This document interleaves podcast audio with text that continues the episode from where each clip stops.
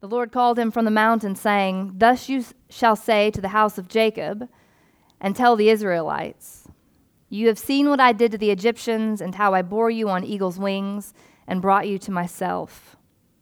Now, therefore, if you obey my voice and keep my covenant, you shall be my treasured possession out of all the peoples.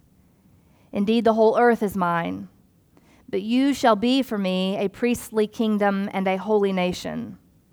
These are the words that you shall speak to the Israelites. So Moses came, summoned the elders of the people, and set before them all these words that the Lord had commanded him. And the people all answered as one Everything that the Lord has spoken, we will do. This is the word of the Lord. Thanks be to God. Let's pray.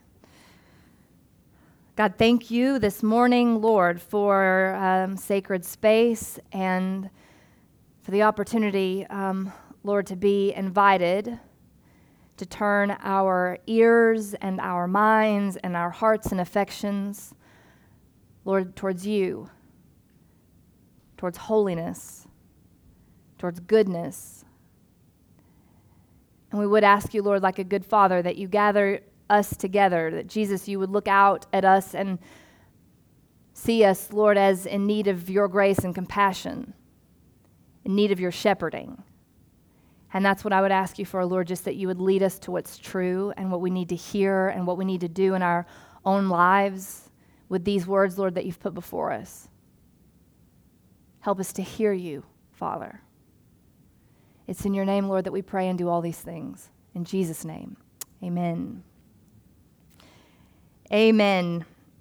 Uh, those long passages get me every time just because um, you know, one of the things that I love about being Anglican is the opportunity to both affirm the importance of you know, things like sacrament and doing it every week, and um, the beauty of tradition, and also, you know, my little Baptist heart. Every time we have to read a really like long passage of the Bible, also feels very proud to say that um, I feel thankful to be uh, in a Bible reading and believing church, and that we would hold sacred like the Word of God. And actually, that's what we're going to talk about uh, today: is what it means to be people who really do love um, and need and want to hear uh, the word of God, like living and active and spoken among us, people who would like hold forth the need for that, the importance of it. Um, as we look together at Exodus. So, those of you who've been here the last few weeks have uh, heard me say already that this is ordinary time according to the church calendar. It's our longest season. It's the green one, the great green growing season is what it's called in the church calendar, from the end of Easter all the way to the beginning of Advent. And we're going to be spending these next few weeks, anyway, through most of June and July, looking at the prophets through the Old Testament. So, sitting with some of the prophets like we did last week, like Hosea, um, and today looking at Moses, and then we'll have opportunities to be with the, with the others through the weeks to come. And so, before we look at Exodus specifically, I want to just do a little bit of a refresh, a reminder of like why the prophets for these next few weeks, why the prophets during ordinary time, so that we can wrap our minds and kind of reorient before we look at this specific moment in Exodus, I think it's an important, an important question uh, to be asking. Uh, I said last week, you know, summer is arguably when things are supposed to be very chill, and um, you usually don't think, when you think of like the Old Testament prophets, chill is not the word that comes to mind. And that's true. Um, and yet, it's for um, other reasons, of course, that like our minds and hearts would go there. In part, no, no small part, due to the fact that one of the things that we hope for in the great green go- growing season, right, in ordinary time, is um, the liturgical calendar is meant to be a reminder to me that you know you have this season in your life in which your life is meant to grow and bear fruit.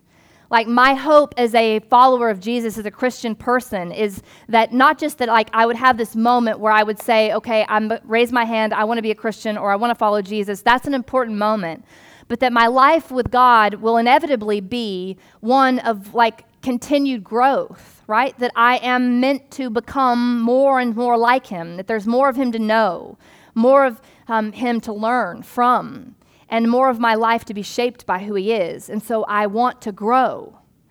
I also think that that sort of assumes that the life that I live in this world around me needs me to grow and bear fruit as a Christian person. The reason that the church talks so much about like garden analogies and plant analogies is because God wants you and me to hear, us collectively. We talked about this some in Genesis, which is how we kicked off this series in the prophets. So start by saying people, humans, as image bearers of God, are meant to be people who move into all of creation bearing his likeness and doing the kind of stuff that he does. In other words, bearing fruit that looks like, smells like, tastes like, feels like our Father. That that's what it means to be an image bearer. So my life as a Christian person in these ordinary times is supposed to bear fruit that looks like, smells like, feels like my Father, like God in the world. And that actually the world desperately needs that. That my vocation as a human person, as an Adam, an earthly thing in the Hebrew, one that was scooped out of the dirt, shaped by the hands of God, breathed his life, his spirit into me so that I could become his presence in the world. My vocation as a human person is therefore to bless people, to be blessed by God, His life in me, so that my life can be a blessing. So the question for the church is what does it mean for our life to be a blessing to the world around us in times like these? And depending on where you're coming from, you're going to answer that question differently. Is our job to be the moral majority? Is our job to be the gatekeepers of justice? Who answers the question for you? What does it mean for your life to bear fruit in the ways of Jesus in times like these? If you're going to grow, Christian, what will it mean for you to grow and how will you grow? The reason that I think the words of the prophet are so important is because I actually believe that times like these need desperately a prophetic imagination. People, the people of God, to be a presence in the world that can take both the moment that we're in, so questions like, what do we do about AI and the robot apocalypse? Will we ever think a real thought ever again? Maybe not if I don't have to. The robot's going to think it for me. What will we do with the robots? What will we do with gender identity and sexuality? What will we do with political polarization? What will we do with adolescent depression? What will we do with climate change and a creation that groans? What will we do? What's beautiful about the prophets, and we said this last week, most of the time when we think about a prophet, we imagine them as a kind of fortune teller, somebody whose job it is primarily to look into the future and make predictions. But actually, the prophet in the Bible plays a, a, different role. It's not entirely not that, but it's something importantly other than that as well which namely was this when we enter into unprecedented times, a new situation, be it crisis or just somewhere we've never been before, the role of the prophet was to actually, we said this last week, help the people of God remember certain things so that they could be reconciled to God, to their vocation as a human, so that they could enter into the future bearing the fruit of God, being the people they were meant to be. That was the role of the prophet. Remember so that you can be reconciled to God and to who you are, to what's true about you and about the world around you. So the pro- role of the prophet was as much to look backwards into the past as it was to be a person who could understand the contemporary moment that we were in. And you know what's really good is when you put both those things together to be a child of the tradition and a child of your contemporary moment. It's when you choose one or the other that you get into the, in trouble. And we live in a world of intense polarization where the church is unhelpfully saying, no, what we should be doing in the world is only remembering and gatekeeping on this side of the line. Or over here, no, the role of the church is to be ever progressive and pushing forward. One of the reasons I'm Anglican is because I just can't help myself. I'm always trying to find the middle. I suspect it's not either or, but maybe both and. What if we held on to our faith, our tradition? What if we could remember the words of God which is immutable and unchanging, who He is, if I could hold on to that and I could pull those words into my present and contemporary moment, What if real, true progressivism, real, true progress was there? What if what was prophetic was being able to know where you're from, to read where you are for the sake of the future? Y'all, we need prophets in the church. And I suspect for you in your life, that's true of a macro moment, right? Where we are culturally, like writ large, AI, politics, all that. It's true for us at Christ the King as a local church because there are so many of us who are new to this. I mean, we're new, just as a body, we're new. I got here a year ago. You know, some of y'all have been around a long time, but for us to do it this way, this expression is new. So a lot of you are like, what does it mean to be Anglican? What does it mean to have a sacramental imagination, a sacramental posture? To take, why do we take communion every week? What is that about? Why does it matter? Why does an affirmation of material things and this world really matter? In a landscape that has been largely informed by a kind of anti sacramental posture or attitude, focused on an afterlife. How do we be here now? Macro for us, Christ the King, and then you personally. I don't know what's going on in your life. But I suspect, particularly if it feels like a new place that you're in, an unprecedented situation for you, or if you're just trying to navigate something that feels extremely hard. I don't have to be a prophet in your particular situation to know that what you really, really need is to hear from the Lord. You need him to give you an imagination for how you navigate what's in front of you. You need a prophetic imagination. You need an old word to say a new thing where you are. That's what you need. It's what we all need from the Lord right now. Because in one way or another, we've never been this way before. That's language that I'm stealing from Joshua 3. Joshua 3 is the book that Joshua is the book that comes after Exodus. So, what's interesting about um, that story coming to mind is that Joshua 3 is the moment when the people of Israel are leaving Sinai after they've already been there, and God commands them to leave and go into the promised land. Before they can get into the promised land, they have to cross the Jordan River. So God's taking them from Sinai and leading them into the promised land, and he says to Joshua, he gives him a really, he gives him a, an interesting command. Uh, be strong and courageous. That's the one that we all know. You've never been this way before, Joshua. So I want you to get behind the Ark of the Covenant. Before you cross the Jordan River, I want you to have the priests of God carry the Ark of the Covenant, go stand in the River Jordan, so that the people of God can pass through. In other words, because you've never been this way before, Joshua, let the word of God go before you, and then you all follow behind. Uh, the Ark of the Covenant, do we remember what this is? Is important. Not the boat. That would be impressive. Um, different ark. The Ark of the Covenant was the box that they had to make, if you'll remember, um, to put the Ten Commandments in. So Moses came down the mountain uh, with the Ten Commandments. I, I don't know how I carried them. it's always been a, just to imagine it. I'm not sure. He's very strong. And so he carries these giant rocks with the Ten Commandments written on them. And then, you know, we're a nomadic people. So um, some of you, are, this would not have been my first thought, but some of you are planners, and your first thought would have been, how are we going to lug those giant rocks around in the wilderness with us everywhere we go?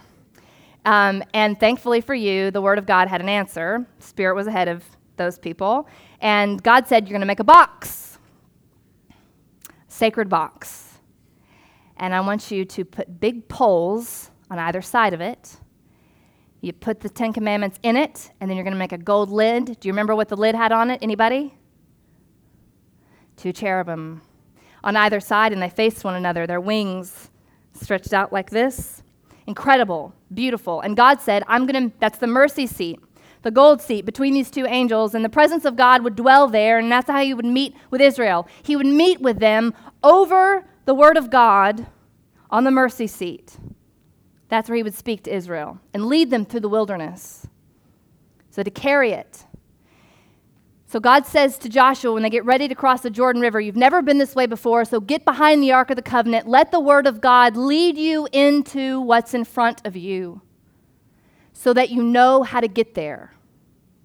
And I'm going to tell you, I think for myself and for the church, that is really important for us to hear in times like these. Y'all, we've never been this way before. There's nothing new under the sun. So, for those of you who lived through the 60s and all of the revolutions that came with that, you've been in times like these. You know what Cold War feels like, and you were through the sexual revolution of the 60s and civil rights. And so, you know, times have been crazy before. That's not even what I mean. But the rapid pace of change, y'all, the kinds of questions that we're facing, those are new. And if the church wants to get where we're meant to go, if you want to get where you're meant to go as a parent, as just a human person trying to follow Jesus, we're going to need the Word of God to lead us there. I think it's important to hold on to. Can we acknowledge, all right, I've got somewhere that God is meant to take me, I've got growth that's meant to happen in my life. And the only way that that happens is if the Word of God leads me into it. I think that's true. Prophecy is the ability to remember what has been said, old words heard in a new situation, so that the Holy Spirit can do a new thing. Tomorrow's Juneteenth.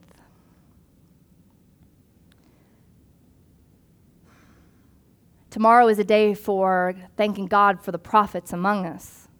Amen. Thank God for Frederick Douglass. Thank God for Harriet Tubman. Thank God for Dr. King. That somebody in a contemporary moment in which hope was very hard to see could still hear the old words of God in the midst of impossible circumstances and therefore carve out a way forward for the rest of us. That is prophetic imagination if you have ever seen it or heard it. All people have been created in the image of God. That's not new. But once you say something like, all people have been created in the image of God in the Jim Crow South, that's new. See what I'm saying?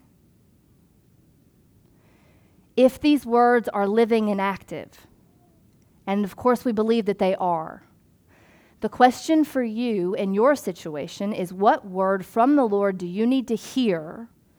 What might He say to you and do for you and through you in your present situation to carve out a new way forward?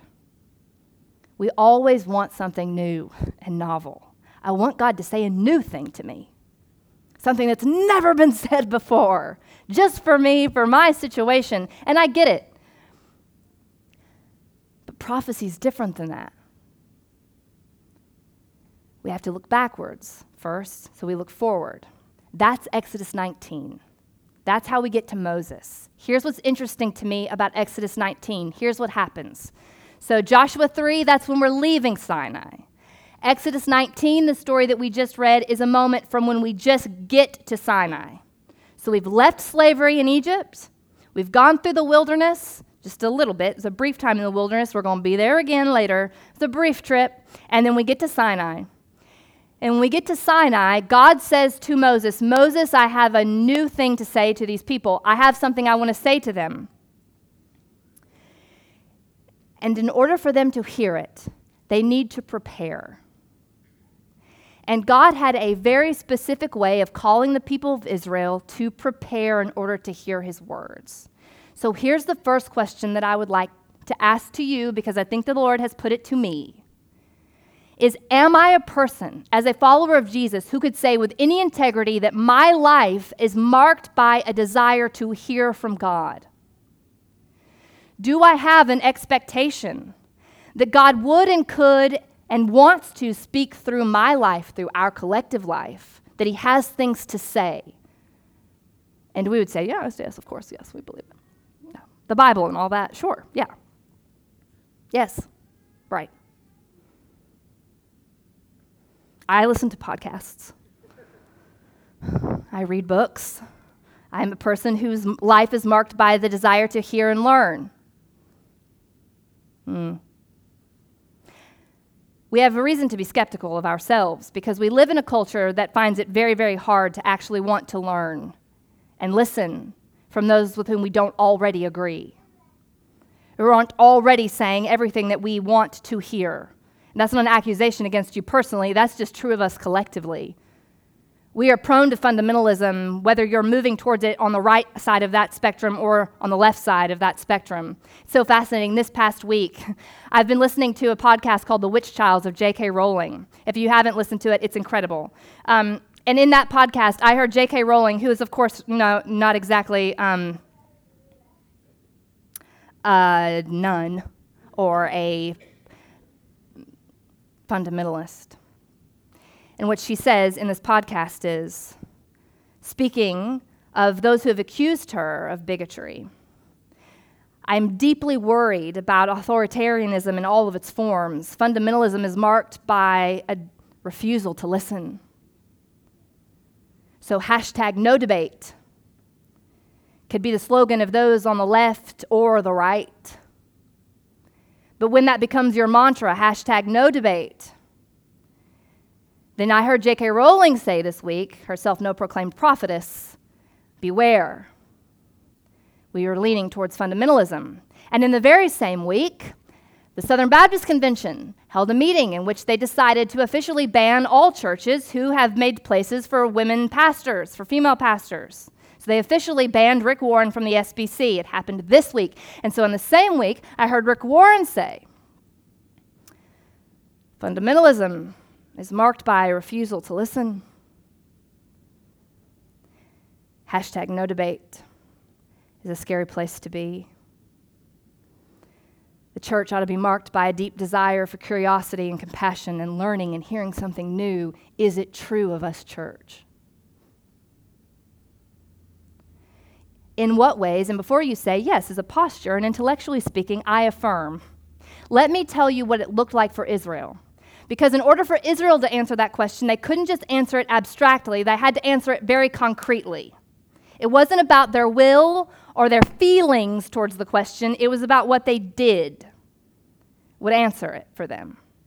What you do will answer the question for you. So, this is what God called Israel to do to be a people who listen in order to hear. God said, I want you to consecrate yourself and make yourself holy. Prepare to hear me speak which means I'm going to call you to acknowledge and honor very specific boundaries that I'm going to set in place.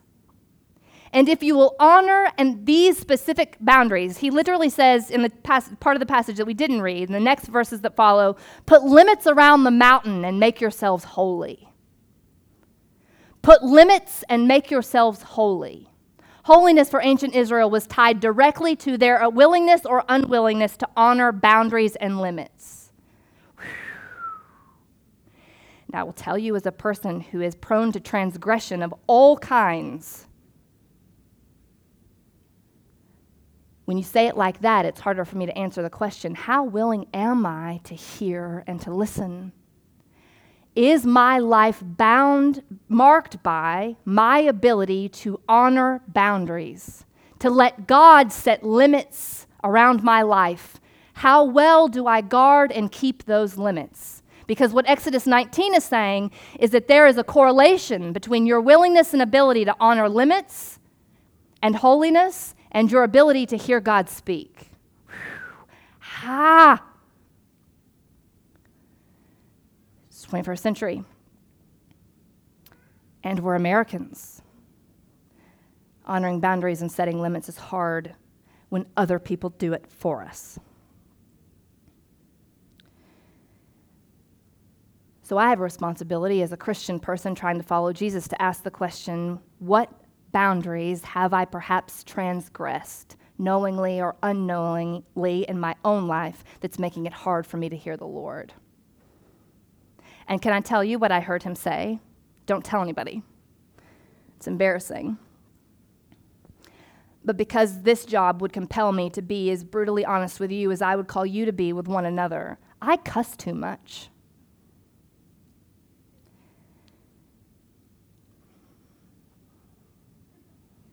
And I mean, what I love about the Lord is that He was just like, uh, You want to be honest about this? Or more like theoretical and abstract? Or is for other people, or would you like to hear what I have to say to you? Here's why I cuss too much. I cuss too much in large part, well, mostly just because I'm a sinner. But secondly, and additionally to that, I have a temper. Um, so I'm a sinner. I have a temper. Um, also, I grew up in a culture in which women um, were encouraged all the time to be polite in a very specific kind of way, mostly by the silencing. So politeness for me um, was marked by my silence. And um, I was always afraid of being too emotive. And as a person with fire in her bones, um, that's hard. And so curse words became my little act of resistance. You know, it's like a finger in the eye. Oh, really? You're offended by my words? Oh. Nasty, isn't it? It's gross, real gross. But you take it up. You know, our ability to justify our transgressions, church. We have to just admit with the psalmist that when God says over you, Church, the boundary lines have fallen for you in pleasant places. Freedom for you is not on the other side of the boundaries that I set, but within them. Life for you is not on the other side of the boundaries that I set, but within them. Until we become a people who can believe that to be true of God because He is good, we will not hear Him in the way that we are meant to hear Him. The reason that Dr. King could look at people and say, You kneel on your knees if you have to keep from hitting them back, but don't you hit them back because that's a boundary God has set, not me. Nonviolence is the way forward, not because I think it is, but because Jesus said it is. So you take the instinct that you have and you tie it to the Holy Spirit and you sit on your hands if you have to. The way forward is the way Jesus did it, not the way you think it needs to be done. And to me, you want to be heard? Watch your mouth. Can we hear him? Will we get with him as he leads us into a better tomorrow?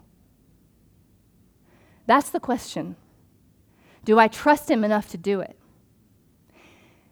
When Moses said, put limits around the mountain, don't go and touch that. You know what's awesome about that? It wasn't a new word, it was an old word. That's why Moses is a prophet. The old word was spoken back in Genesis 3 when God said to Adam and Eve, You can eat any tree in this garden. All of creation is yours. You can have all of it except this one. Don't eat from this one. And what did we do? Well, why can't I eat from it? It's the one I want. God can't be for me, He must be against me. It makes no sense that I can't eat from this tree. It's a perfectly good tree.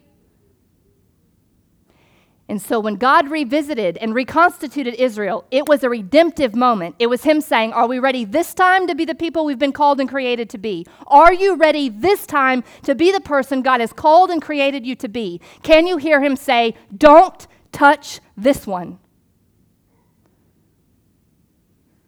Be holy.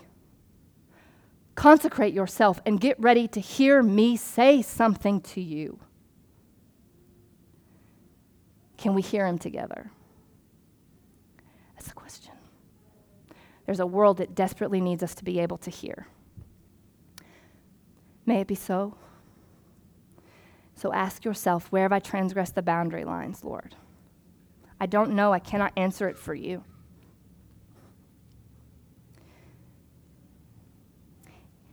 If we happen to meet together and you hear me cuss, this is your invitation to say, Pastor,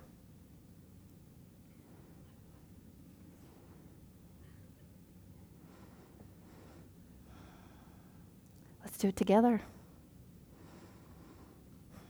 Holy Spirit, will you help us, Lord? We ask you, Lord, to come and in your mercy, God, put limits, Lord, around that which, God, you need to limit. Draw lines, Lord, where they need to be drawn. And help us, Jesus, by your grace to honor them, to trust you, to believe for and hope for goodness within these boundaries that you have set for us. And give us, Holy Spirit, the courage of prophets, Lord,